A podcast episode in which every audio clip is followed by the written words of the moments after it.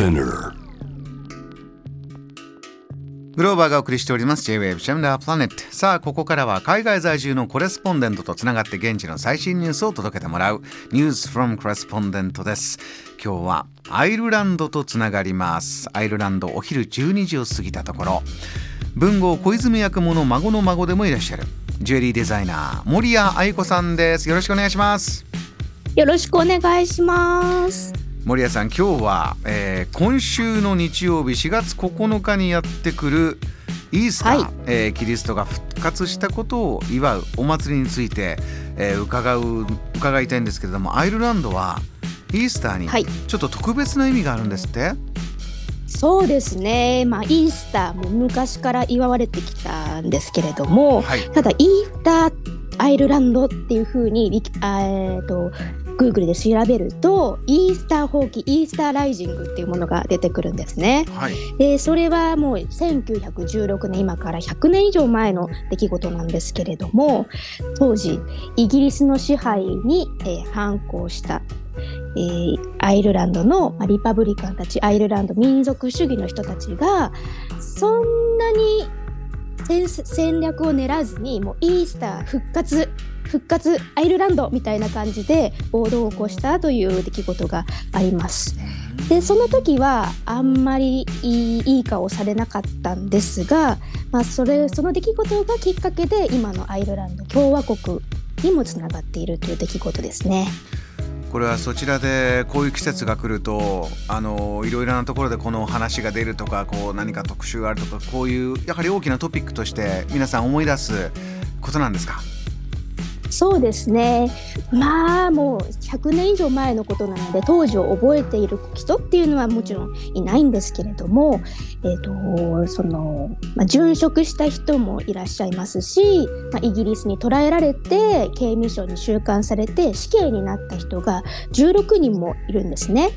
でその方たちを、まあえー一部で英雄視されてるんですけれども、はい、まあ、その人たちが処刑された場所が今キルメーナム刑務所という場所で、まあ、観光施設にもなっていて私もやっと去年行ったんですけれども、はい、もう1ヶ月以上前から予約をしないとで漏れなくツアーガイド付きのツアーでないといけないということで。まあ、インスタ映えする建物ではあるんですけれども、まあ、ピースするような気分にはならない場所でしたね。えー、歴史のそういったものがある、えー、アイルランドのイースター、はい、皆さんのこう普段の楽しみ方というか、あのーはい、イースターをこんな風に、えー、街中で見かける楽しんでるっていうのはどんなものがあるんでしょうか？そうですね。もうスーパーでももううさぎグッズあとはイースターエッグですね。チョコレートでできた卵がたくさん売られていてでこの季節になるとやっぱり子どもたちがこぞって買ってとかあとおじいちゃんおばあちゃんがお土産にしてとかそういうものになってますね。でまああとは日本でもディズニーランドなんかで、エッグハントが最近行われてるらしいんですけどエッグハントに関してはやはりですねアイルランドは雨が多いからでしょうか。あまり浸透していなくて、はい。アイアイルランドはまあカトリックの国ではあるんですけどどちらかというとアメリカのカルチャーなのかなっていうのを住んでいて感じます。エッグハントに関してはあそうなんですね。森谷さんのあの生活の中でこの時期変化があることとかは何かあるんですか？そうですね、えーと、学校関連が2週間ぐらい休みになるのでこう外出ると子どもたちが多いなっていうのは感じますね。あ2週間は結構ねお休み大きいですね。はいもうクリスマスと同じぐらい長いのでただあの会社とかは休みじゃないので、まあ、旅行に出られる人はまあごく一部というかそれでも今日本に帰ってるお友達なんかも何人かいるんですけどまあ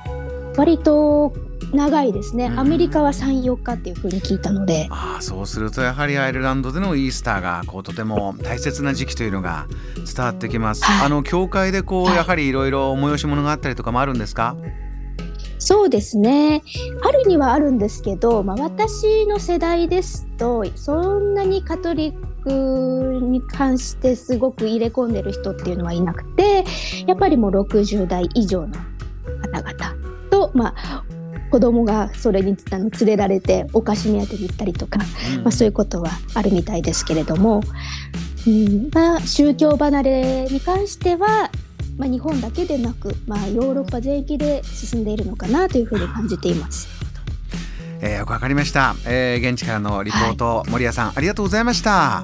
どうもありがとうございます。森谷さん YouTube でも情報発信されてます。森谷愛子さんのお話を伺いました。JAM